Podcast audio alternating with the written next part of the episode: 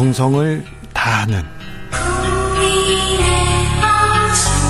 국민의 방송 KBS 주진우 라이브 그냥 그렇다고요.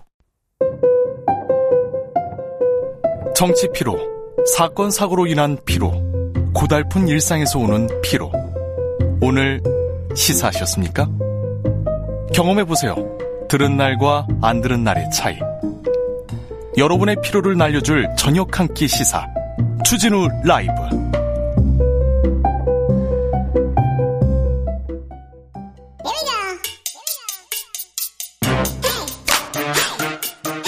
뉴스를 향한 진지한 고민 기자들의 수다. 라이브 기자실을 찾은 오늘의 기자는 은지옥이요. 시사인 김은지입니다. 오늘 준비한 첫 번째 뉴스부터 가볼까요? 네, 검찰에서 압수수색의 상징 파란 박스가 여러 개 들려 나왔습니다.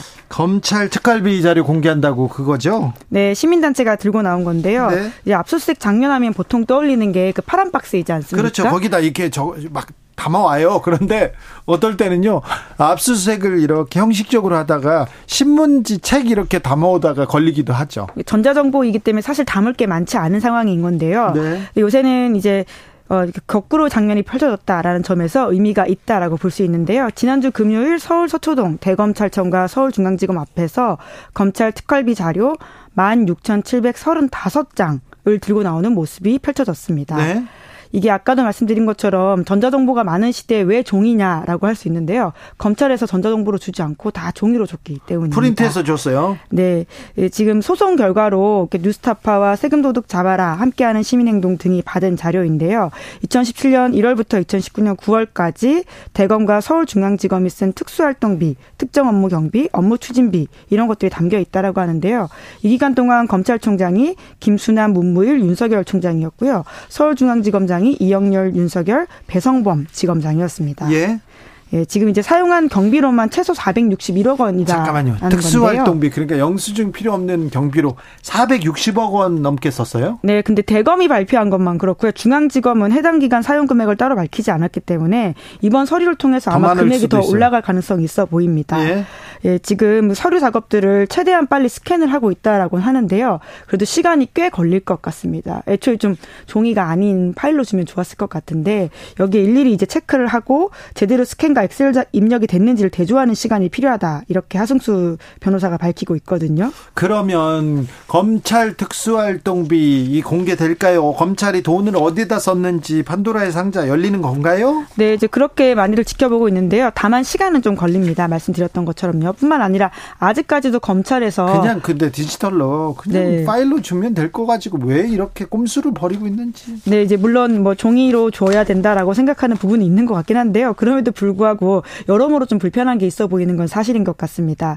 특히나 아직도 복사를 다 마치지 못해 가지고요. 지난주 금요일 날 들고 나온 게 전부가 아니다라고 해요. 이걸 가지고 또 복사를 해 가지고 또 나눠서 분석해야 될 거 아니에요. 그렇죠. 또 다시 입력을 하고요. 이제 네. 그러다 보니까 시간이 걸리긴 하는데요. 시간 문제이지 결국 자료는 나온다 이렇게 보시면 될 것 같습니다. 아무튼 검찰 특수할 검찰은 아직도 봉투가 이렇게 돌아다닙니다. 그래가지고 무슨 수사를 해도 봉투를 주고 박 회식해도 봉투를 주고 또 어떤 때 가잖아요. 그럼 장도비라고 어디 떠난다고 봉투를 해서 이렇게 주. 아직도 그런 문화가 있어요. 왜 검찰에만 그런 문화가 있는지 룸사롱에서 회식하는 문화도 있고요. 네, 여러모로 혁파해야 될 부분들이고요. 이번에 네. 자료가 공개됨을 통해서 좀 더 투명하게 바뀌어야 될 부분이 큰 것 같습니다. 네. 참 신기한 조직이에요. 대한민국 검찰. 네. 다음 뉴스로 가보겠습니다. 네, 언론이 오히려 논란을 만들어냈다라는 내용의 논문이 나왔습니다. 언론이 논란을 만들어냈다고요? 일부러? 네. 네 자, 그러니까 어떤 내용인지 논란이 봅시다. 아닌 사안을 논란화했다라고 하는 것인데요. 네. 어, 지난 6월 20일 발행된 언론과학연구라고 하는 논문입니다. 네. 여기 제목이 논란 키워드로 본 뉴스 의제 연성화와 정치화라고 해서요. 김영삼 문재인 정권 기사 text mining 분석이라고 하는 논문인데요. 지난 30여 년간 주요 일간지 8개의 제목을 이것이 논란이라는 키워드가 들어간 기사만 뽑아내서 분석을 한 겁니다. 그런데요. 예, 다만 이제 여기 기사에 조선일보가 들어가 있지 않다라는 것도 좀 눈에 띄긴 하는데요. 아, 그럼 좀 약간 좀 아마 아니, 이제 그 경향성을 보는 측으로 보면 될것 네, 같은데. 네, 그래도 아유 저 조선일보를 했어야지. 이걸 네, 참. 경향신문, 국민일보, 동아일보, 서울신문, 세계일보, 중앙일보, 한겨레, 한국일보 이렇게 들어가 있다라고 하는데 실제 논란이라는 단어를 무분 별하게 사용함으로써 오히려 언론 보도가 갈등을 만들어내거나 중계한다라는 식의 내용이 들어가 있다라고 합니다. 네, 뭐 굉장히 네. 좀 현실적인 지적을 했네요. 네, 우리만이 아니라 사실 서구 사회에서도 이미 이러한 신조어가 있을 정도라라고 하는데요. 네. 그 부정 접두사인 넌 그리고 이제 논란이란 단어는 컨트라버시를 합쳐서 넌 트러버시라는 말이 있을 정도로 사실 언론에게 보통 가해지는 비판인데 그걸 좀 더 명징하게 분석한 거죠. 자, 좀 구체적으로 살펴볼 이유가 있는 것 같습니다. 네, 정치 관련 기사를 좀 좁혀서 보면 해당 논문에 따르면 이제 노무현 정부와 문재인 정부 시기에 이제 보수 매체로 분류되는 곳에서 진보 매체로 분류되는 곳에 비해 대통령 관련 논란을 더 주요하게 보도했다라고 합니다. 네. 해당 논문에서 이제 진보 매체로 분류된 곳은 경향신문 한겨레이고요. 보수 매체는 동아일보, 중앙일보 이렇게인데 노무현 정부 시기에는 이제 논란이란 키워드로 주로 나온 기사들이 집값 책임론, 로스쿨 제도, 행정수도 이전, 탄핵 과 같은 기사였다라고 해요. 네? 그리고 문재인 정부 시기에는 대통령 관련 관련된 논란이란 제목의 기사는 김정숙 여사 옷값, 외교, 백신 안정성, 중국 혼밥과 같은 내용들이었다라고 합니다. 네, 김정숙 여사 옷값 논란으로 만들려고 엄청 노력했던 언론들의 노력이 좀 기억납니다. 네, 이제 논문으로도 그런 부분들이 이제 짚어졌다라고 하는 것이 눈에 띄는 사실인데 소위 말하는 이제 민주당 정부 시기에 보수 매체는 대통령 관련된 논란뿐만이 아니라 북한 관련 안보 이슈도 이제 논란이라는 키워드로 더 많이 보도했다라고 하고요. 이명박 정부 시기에는 보수로 분류된 매체가 논란으로 보도한 정치 기사가 진보로 분류되는 매체의 정치 논란 기사에 비해서 4분의 1 이라고 합니다. 4분의 1로 예, 더 적게 노, 보도했다라고 하는 논란은 것이죠. 쓰지도 않았군요. 예. 다른 분야에서도 논란이란 단어를 좀 썼습니까? 네, 이게 사회문화 분야에서도 점점 더 이제 눈에 띄는 경향이 있다라고 하는데 특정 인물의 발언, 태도, 입장 같은 것들을 낙인 찍으면서 차별이나 혐오를 조장하는 방식으로 논란이란 키워드가 사용되고 있다라는 분석도 나왔습니다. 네. 특히나 이제 여성, 경찰, 그리고 사과 이런 것들인데요.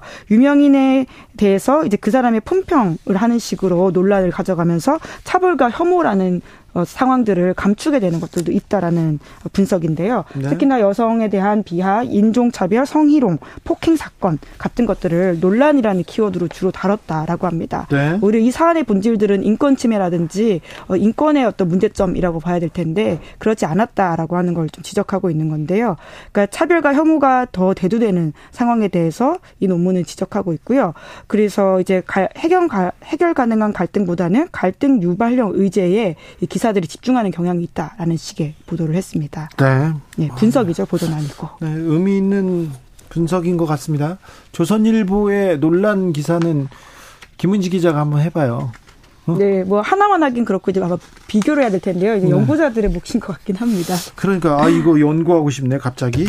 마지막으로 만나볼 뉴스는요. 네, 한국의 성평등 순위가 여섯 단계 떨어졌다라고 합니다. 하, 우리가 그 약간 좀 순위에서 굉장히 좀 낮은 쪽에 있었는데 거기서도 더 떨어졌습니까? 예, 높게 나온 수치도 있긴 한데요. 하지만 이 지금 보도해드리는 세계경제포럼의 젠더 격차 보고서에는 우리가 순위가 계속 낮았습니다. 말씀처럼 지난해에는 99위였거든요. 99위. 그런데 올해는 더 떨어져서 100위 바깥으로 밀려났습니다. 네. 105위를 기록했다라고 하는데 100위권 밖이라고요? 우리가 전 세계에서 100위권 밖에 있는 하, 좀 부끄럽네요. 네, 이제 같은 성 안에서의 격차의 문제이기 때문에 우리가 그 안에서 차이가 더 크다 이렇게 봐야 될 지표라고 보이는데요. 경제, 교육, 의료, 정치 이런 네 분야에서 성별 격차를 분석해서 성평등이 완전히 달성된 상태를 1로 보고 지수를 선출, 산출하는 것이거든요. 네. 그 건강에서는 46위 정도 했는데요. 하지만 정치, 교육, 경제 다 낮습니다. 88위, 104위, 114위. 점점 더 낮아지는데요. 특히나 연합뉴스 보도에 따르면 세계 경제 포럼이 피지, 미얀마, 한국 등을 정치 권력 분배 부분에서 가장 퇴보한 국가라고 올해 꼽았습니다. 미얀마, 한국 등이 가장 퇴보, 퇴보한 국가라고요? 정치 권력 분배라는 부분에서 그랬다라는 건데요. 아이고 자존심 상해라. 순위가 높은 나라는 어디 어디입니까? 예, 예상 가능한데 조사 대상이 146개국인데요. 네. 가장 높은 곳은 아이슬란드 14년 연속 차지하고 있습니다. 네. 2위가 노르웨이, 3위가 핀란드, 4위가 뉴질랜드, 5위가 스웨덴인데요. 선진국들이네 다. 네, 가장 낮은 곳은 아프가니스탄 입니다. 네. 주변국 상황을 좀 보면 미국도 하락폭이 큰데요. 27위에서 43위로 떨어졌고요. 네. 중국은 102위에서 107위. 우리 뒤에 있죠. 우리가 106위, 중국이 107위. 이거 중국하고 경쟁해서는 진짜 안 되죠. 네, 우리 부끄럽죠. 105위입니다. 아, 105위요? 예, 예, 알겠어요. 105위, 예. 중국 107위. 예. 아, 이거 안 되죠. 일본도 더 낮습니다. 지난해 116위였는데요. 네. 125위로 더 떨어졌다라고 하고요. 아, 일본보다 높으니까 조금 더. 예. 네, 그렇죠. 그렇지만 이제 우리랑 가까이 있는 나라들을 보면 가나가 102, 부탄이 103위, 세네갈이 104위이기 때문에 이제 결코 뭐 도토리 키재기 할 수 없는 상황인 것 같습니다. 그런데 105위라 성평등 지수 순위 낮다. 이거 굉장히 좀 많은 것을 생각해 생각하게 하는 숫자입니다. 네, 세계 경제 포럼은 그 사회 안에서의 남녀의 격차를 다루기 때문에 우리의 격차가 이렇게 부탄, 세네갈과 붙어 있는 숫자라고 보면 될 텐데요. 예, 특히나 이제 어, 세계 경제 포럼은 이제 지금의 젠더 격차를 고려할 때 여성이 각종 분야에서 남성과 동일한 길을 얻는 데는 131년 걸린다 이렇게 보고 있습니다. 그래요? 우리만이 아니라 전 세계적으로 문제가 있다라는 지적이긴 한데요. 뿐만 아니라 여성이 남성과 동일하게 노동 시장에 참여한다면 경제 생산력이 3분의 1 이상 증가할 수 있다 라. 라면서 이 지표를 내는 의미를 설명하고 있습니다. 여성이 남성보다 경제 참여가 참여율이 낮고요. 경제 경력 단절도 크고요. 거기다가 여성이 남성보다 임금을 적게 받습니다. 많이 적게 받습니다. 상대적으로. 그래서 지금 우리가 수치가 굉장히 떨어져 있는 것 같아요. 네. 좀 바꿔봐야 되는데 우리나라가. 네, 임금 격차 관련해서는 지난 대선에서도 논의가 된 바가 있는데요. 실제로 국민의힘에서도 관련된 공약을 한 바가 있습니다. 뭐라고 했어요? 성별 근로 공시제도 실시를 하겠다라고 하는 것인데 채용, 직종, 직무, 임금 구성 요소, 임금 격차와 같은 것들을 포괄해서 성별 정보를 공시한다라는 제도이거든요. 그런데요. 우선 상황을 공개하고 나면 좀 차별적 요소를 해소할 수 있다라고 해서 유럽에서도 이미 하고 있는 것인데 어, 이 해당 공약은 지난 1월 달에 여성가족부가 발표한 계획에 포함돼 있습니다. 네. 그래서 공공부문부터 이제 순차적으로 실시할 계획이라고 밝히고 있기 때문에 좀 지켜봐야 될 것 같습니다. 네. 아무튼 100등 받기라 이건 좀 부끄럽습니다. 우리와 걸맞지 않는데 점점 떨어지고 있다고 합니다. 자, 여성부도 그렇고 정부에서 조금 더 신경을 써야 됩니다. 2081님 세계 순위가 대부분 다 떨어지고 있어요. 올라가는 것은 국민들의 분노밖에 없어요. 이런 얘기도 했는데 좀 좋은 수치도 올라가야 될 텐데 시사인 김은지 기자와 함께했습니다. 감사합니다. 네, 고맙습니다. 교통정보센터 다녀올게요. 이승미 씨.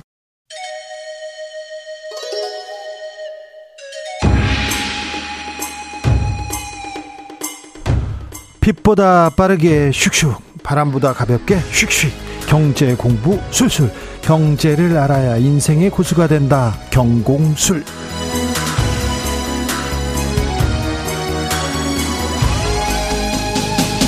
경공술 오늘의 주진우 라이브 경제 선생님입니다. 염승환 이베스트 투자증권 이사 어서 오세요. 네 안녕하세요. 네 장마가 시작됐습니다. 자 장마철에 경제 공부는 어떤 경제 올 여름은 어떤 투자해야 되는지 자 장마철 대비는 어떻게 돼야 되는지 다 물어보겠습니다. 네. 자, 반도체 쪽은 어떻습니까? 장마 괜찮습니까? 반도체는 이제 많이 오르고 나서 조금 옆으로 늘어지고 있는데 외국인들이 판다면서요? 아니요, 반도체는 안 팔고. 안 파, 다른 거는 네. 팔아. 그러니까 좀 팔긴 팔았거든요. 네? 이제 우리나라 증시에 대해서 지난주에 네.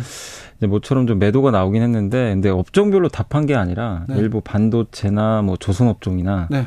이런 업종들에 대해서 오히려 또 순매수를 했어요. 그래요? 그러니까 아직까지는 외국인들은 아 반도체 괜찮아 네, 반도체에 대해서는 여전히 좀 긍정적으로 보고 조선도 괜찮아집니까? 조선도 많이 사고 있어요. 건설도 괜찮습니까? 현대건설 대박 났다 뭐 네. 대박 수주했다 6, 6조 원 정도 수주 따냈는데 이제 현대건설이 어쨌든 이제 우리나라가 요즘에 그 중동 쪽에서 수주가 좀 별로 없었어요. 아. 연초에 좀 기대를 했는데 예, 예. 없었어요. 근데 일단 이제 중동도 지금 요즘에 이제 약간 좀 스타일이 바뀐 게 그냥 원유 파는 이제 나라가 아니라 네. 그거 이용해 가지고 네. 뭔가 투자도 하죠. 하고 네. 거기에 사실 이제 석유화학 단지 같은 걸 많이 짓는 것 같아요. 그래요. 근데 거기에 또 우리나라가 강점이 있거든요. 건설사들이. 그래서 네. 현대건설에서 끝나는 건 아닌 것 같고 네. 좀 계속 나올 것 같은데 이제 관건은 이탈리아나 네. 유럽에 좀 유명한 또 건설사들이 있거든요. 네. 여기랑 이제 경쟁해서 계속 이겨야 되기 때문에 네. 그 과제는 좀 남아 있는 것 같습니다. 그렇습니까? 네. 그러면 그러면 어느 쪽이 조금 좋습니까? 어느 쪽이? 아, 어, 요즘에 어. 좀 어쨌든 좀 좋은 쪽은 아까 말씀드린 대로 이제 반도체 조선 좋고 아, 괜찮다. 건설주는 좀 안 좋았다가요. 네. 주택 우리나라 주택이 좀 안 좋잖아요. 그렇죠. 네, 그래서 근데 이제 오늘 모처럼 이제 현대건설 그 약간 수주가 있었고 네. 요새 또 좋아지는 섹터 중에 하나가 그 종합상사라고 네. 이게 이제 일본하고 연관이 그렇죠. 되는데, 네. 일본 종합상사가 지금 계속 대박 행진이라면서요. 워런 워런 버핏이 일단. 투자를 했고, 네. 근데 이제 상사주들이 어쨌든 보부상이라고 하잖아요. 예. 근데 지금 아시겠지만 요새 뭐 탈세계화니 뭐니 해가지고 미국이 하는 게 중국 공급망을 좀 끊어버리고 있잖아요. 예. 그럼 이제 기존 공급망을 딴 데로 좀 바꿔줘야 되거든요. 예. 이제 그런 역할을 하는 회사들이 바로 상사. 상사. 예. 네. 그러다 보니까 이제 종합상사 역할이 옛날보다 좀 중요해진 거 아니냐. 그래요? 그래서 이제 요즘에 조금. 종합상사 쳐다봐야 되네요? 네, 뭐 저는 괜찮다. 일본 관련 기업 엔저로 네. 또 일본 기업들은 강세라면서요, 계속. 요새 주가 지수가 정말 좋은 게 30년 만에 거의 최고치 이제 네. 돌파를 했고 옛날에 그 버블 경제 시대 이제 주가로 지금 가고 있거든요. 네. 근데 이제 이렇게 강한 이유가 이제 첫 번째가 일본은 계속 돈을 풉니다. 네. 이게 보통 물가 오르고 경제가 좋아지면 돈 푸는 거 줄이잖아요. 그렇죠. 근데 반대예요. 계속 지금 풀어. 일본은 지금 경제 성장도 좋거든요. 네. 지금 내수도 지금 reopening 하다 보니까 1억 2천만 명이 소비를 하니까 네. 굉장히 내수가 좋은데 물가도 한 3, 4% 돼요. 네. 그러면 우리가 상식적으로 생각하면 이거 금리 인하는 거 말이 안 되잖아요. 네. 근데 계속해요. 무제한으로 돈을 계속 찍어냅니다. 그리고 예. 주식도 사주고 예. 중앙은행이 주식을 사요. ETF. 예. 그걸 좀 사주고 있고. 근데 왜 그러냐면 이제 트라우마가 있죠. 지난 30년간 저물가. 예. 법을 터지고 나서 그래서 이제 여기서 또 만약에 금리 인상했다가 또 무슨 또 디플레가 올지 모르다 보니까 네. 일본은 일단 지금까지는 기존의 정책 그대로 경기와 상관없이 그냥 돈 찍어서 계속 부양하겠다. 네, 경기 살린다. 네, 그, 그 정책이 바뀌질 않았어요. 자, 근데 일본은 엔저고 경기 부양한다, 경제 성장한다, 주가 좋다 이렇게 얘기하는데 네. 우리하고 좀 비교해야 될 텐데 여기에 비교해 봤을 때 우리는 뭐 경기 부양도 좀 없고요. 뭐 경제 성장률도 낮고요. 네. 우리는 침체고요. 이게 우리 한국은 이게 일단 약간 일본과 좀 다른 점은 뭐냐면 일단 이제 가장 큰 게 수출 경기가 중요합니다. 안 좋죠, 수출. 네, 근데 내수는 일본은 사실 내수로도 먹고 살거든요. 그렇죠. 인구가 워낙 많아가지고. 네. 근데 그 이제 reopening 효과를 톡톡히 봤는데 우리 한국은 좀 기대했던 게 중국인들 좀 오길 바랬거든요. 예. 근데 단체 관광 뭐 사실 어렵잖아요. 네. 그래서 좀 그 기대감 없어졌죠. 중국하고 열려야 우리는 수출에 대해서 조금 이렇게 물론 이제 옛날만큼 뭐 비중이 많은 건 아니까 옛날에 중국 비중이 절대적으로 많았거든요. 그때 네. 25인데 지금 19%까지 줄었으니까 옛날만큼은 아닌데 아직까지 일본에 비해서 이제 우리 한국 같은 경우는 수출 비중이 높은데 어쨌든 1등이 중국이거든요. 네. 그러니까 중국이 좀 회복은 돼야 돼요. 근데 중국이 아시겠지만 요새 생각보다 그렇게 경기가 좋지가 않습니다. 네. 거기다가 네. 근데 베트남이 중국 시장을 이렇게 대체할 수 있을까요? 베트남은 저는 좀 어렵다고 보고요, 아직은. 네. 그 인도죠, 인도. 인도. 인도가 지금 요즘에 떠오르고 있잖아요. 아. 근데 인도가 인도 뭐 요즘에 갑자기 또 미국의 마이크론이니 네. 테슬라니 뭐 아마존이 네. 투자한다고 하는데 결국 지금 미국이 생각하는 그 중국을 대체할 국가로 좀 약간 인도를 점 찍은 좀 분위기고 네. 인도 입장에서는 인구가 지금 이제 더 많은 걸로 알거든요. 네, 네, 중국을 이제 이기는 걸로 알죠. 네. 그 상황에서 근데 경제는 그동안 좀 뒤쳐져 있었잖아요. 네. 근데 이제 미국에 투자가 있으면 인도 입장에서 사실 나쁠 게 없죠. 그래서 그렇죠. 지금은 이 베트남도 물론 뭐 약간의 뭐 대체제가 될 수 있겠지만 인, 인구수나 이런 경제력을 봤을 때는 제 생각에 인도가 네. 중국을 대체할 가장 좀 유력한 국가가 아닌가 이렇게 좀 보고 있습니다. 근데 그게 당장은 힘들고요. 당연히 좀 시간은 걸릴 수밖에 없습니다.